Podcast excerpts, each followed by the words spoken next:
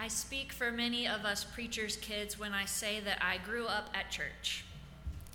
I haven't done the exact calculations on it, but I would wager that I spent more hours of my childhood at the church house than at my own.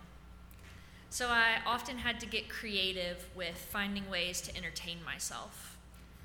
I'm pretty sure I've watched every VHS of VeggieTales multiple times, discovered all of the good hiding spots, and spent a lot of time in the craft closet. I even found joy in sliding pennies into the financial drop box, much to our bookkeeper's chagrin.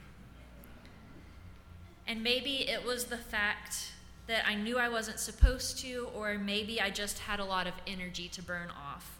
But for some reason, the most enticing activity was simply running around the building. Bonus points if you were barefoot. So one day, when I was probably about five years old, and the building was relatively empty, I took off running for some reason. And it wasn't long before I tripped and fell. My home church was built in the 1850s, so the floor outside of the sanctuary is raw brick. And as luck would have it, this is the section that tripped me up. So just as the tears were starting to fall, I saw senior pastor Dr. Jim Trice walking down the hall coming straight for me. I was embarrassed. I knew that I was probably in trouble. I don't remember getting scolded, though. In fact, I don't remember him saying anything at all. 25 years later, what stuck with me in my memory is that Dr. Trice scooped me up, carried me to my mom's office, and helped me find a band aid. The man who represented the church to me at the time, the one who was in charge of keeping order and following rules, he was only concerned that I was taken care of. This interaction is not what I was expecting.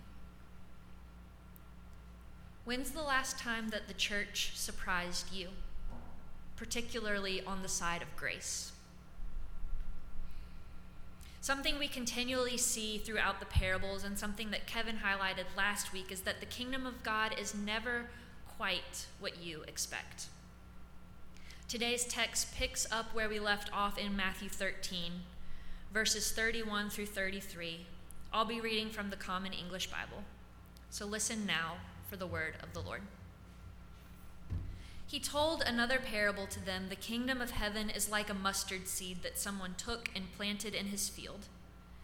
It's the smallest of all seeds, but when it's grown, it's the largest of all vegetable plants it becomes a tree so that the birds in the sky come and nest in its branches. He told them another parable The kingdom of heaven is like yeast, which a woman took and hid in a bushel of wheat flour until the yeast had worked its way through all the dough. This is the word of God for us, the people of God. Thanks be to God. Last week, Kevin taught us that parables are fictional stories that reflect truths about who God is and what God is like.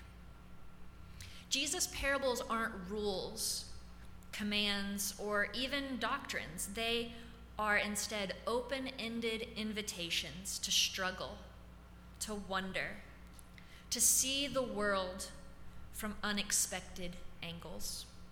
We want to be able to approach a parable like a puzzle to crack the code and to say with certainty what Jesus meant through the story that he told. But Jesus doesn't offer such certainty. Instead, Jesus throws off our cozy theological comforters and allows us to be perplexed. And as much as we humans enjoy being sure, this mystery into which Jesus invites us is a gift. It's an invitation toward a kingdom imagination. Have you ever wondered why there are so many parables about the kingdom? Why do we need so many images and comparisons? The kingdom of heaven is like a mustard seed and like yeast, and it's like hidden treasure, and it's like a fishing net. Well, which one is it, Jesus?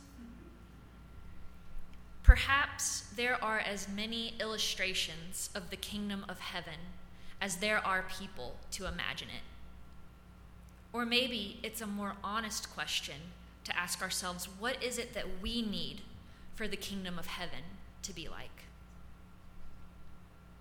I think Jesus spends so much energy with these different descriptions because we so desperately need to be reminded that the kingdom is already present, even though it is not fully realized. That we live in the gap between the already and the not yet. That even when the kingdom is not seen, it is in fact near. So, why mustard seed? And why yeast? My best guess is that Jesus was going for the shock factor. Not only were mustard seeds and yeast ordinary, common objects, they both had negative connotations for those living in the first century. Yeast was a symbol of corruption, and mustard seed, Jesus might as well have been saying, Heaven is like a kudzu vine that completely takes over your backyard. But Jesus knew what he was doing. He was intentional with the words he chose and the images he was creating. Jesus understood the power of his words. They weren't merely tools to describe something, rather, they actually brought it forth.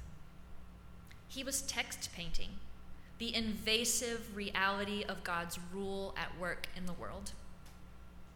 Jesus wasn't just warning the people not to judge something based on size, although that may still be a good lesson.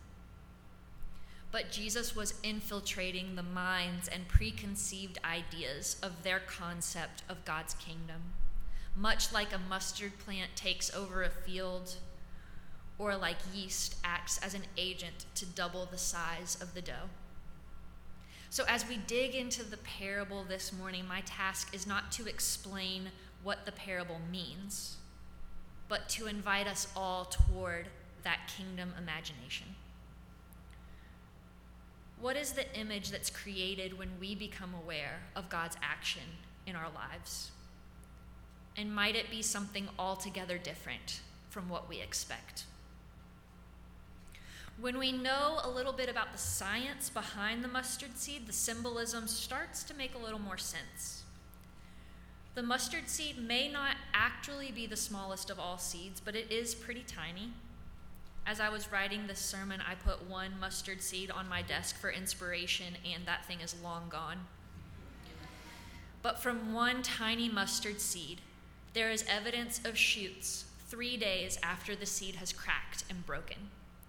And in 50 days, that plant will produce seeds that spread all over the garden. A humble beginning a resurrection three days after breaking, and a Pentecost of multiplication. I think Jesus might have been onto something here. Out of all of the plants in the world to compare with the kingdom of heaven, why mustard? It's an extremely useful plant in all of its stages. Just ask any winemaker. You'll see their vineyard covered in yellow flowers of mustard plants. And it's not just because it's a weed but they're intentionally planted as cover crops because the nitrogen that's released when plowed back into the soil fertilizes the vineyard. Not to mention, it acts as an insect repellent. We know that mustard was a common spice, it was used in medicine, and the flowers on the plant were used for decoration.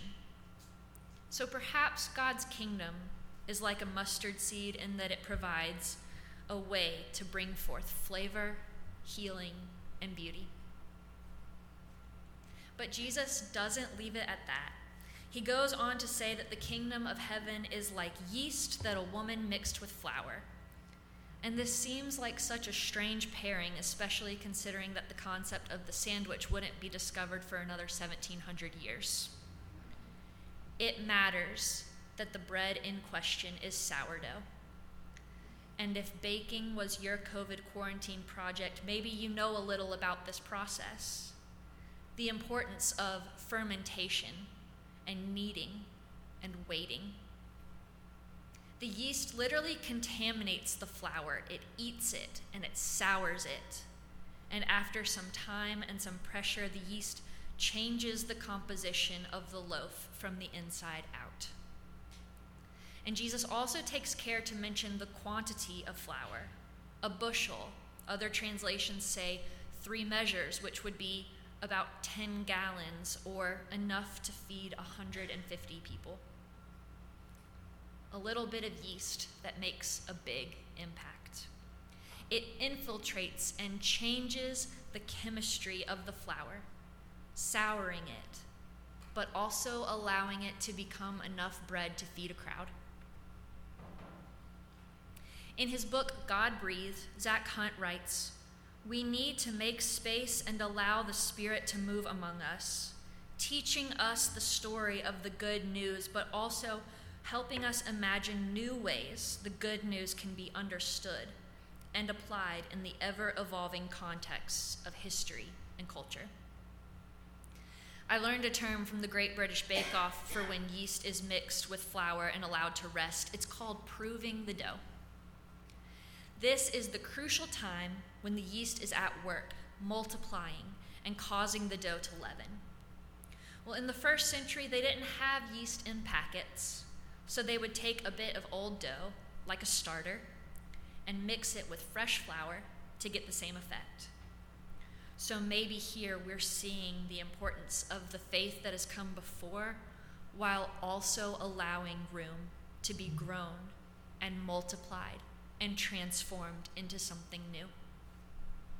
Faith honors wisdom while it also makes room for growth.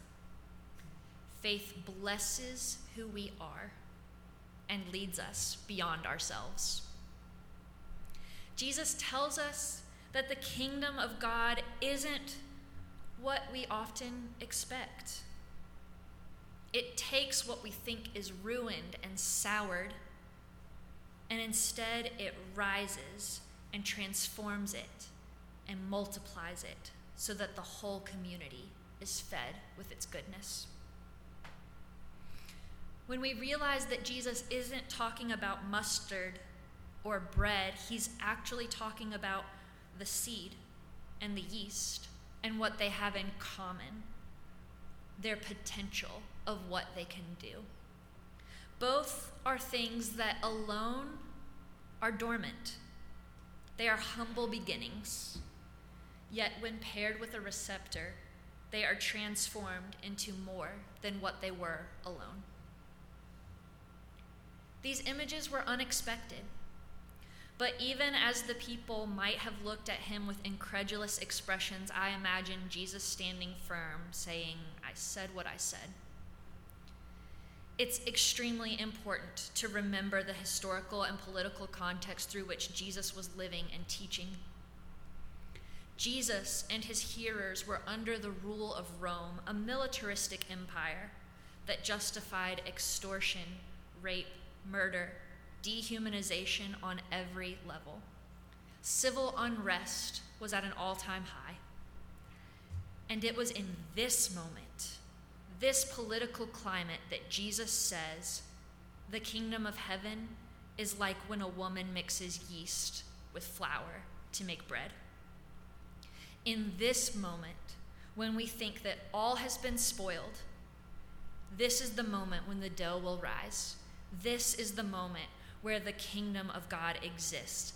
This is the moment where God is already at work and also God invites us to partner in that work.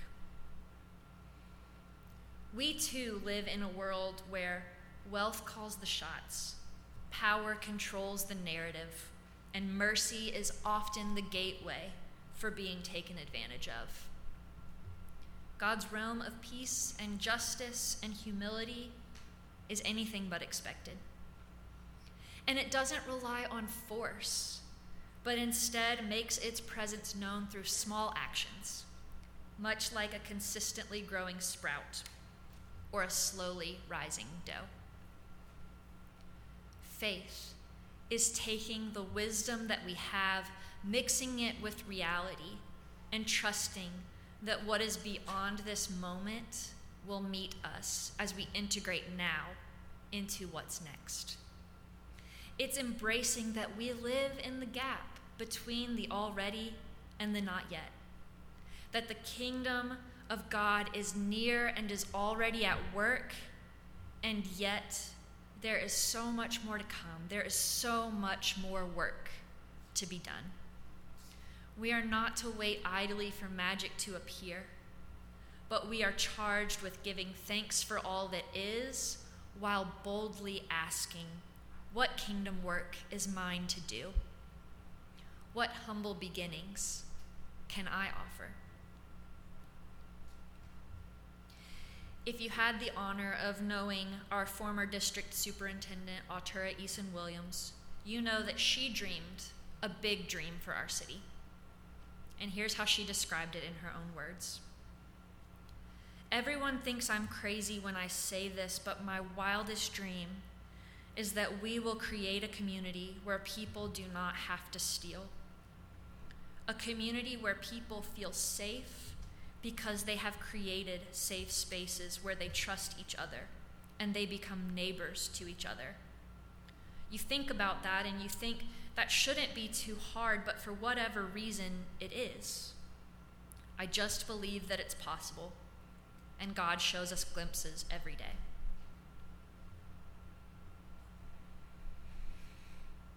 What is the kingdom of God like to you?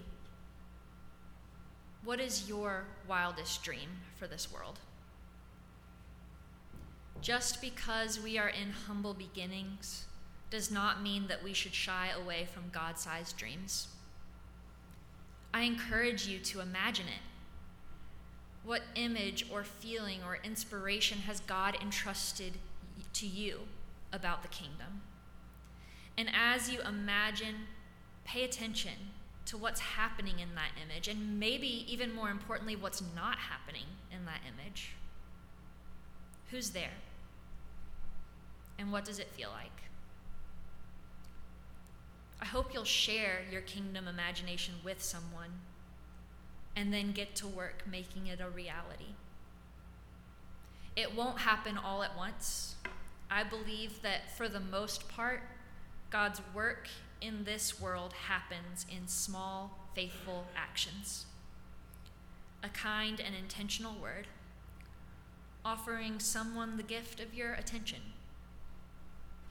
using your vacation time to lead a youth trip, speaking up when you see injustice. These are moments that might not ever be considered newsworthy, but they sure make a difference. So go ahead and plant that one seed. Mix in that handful of yeast. Maybe today we'll do the thing that no one will even see and believe that it will be multiplied and transformed into something that brings about God's unexpected kingdom right here and right now. May it be so.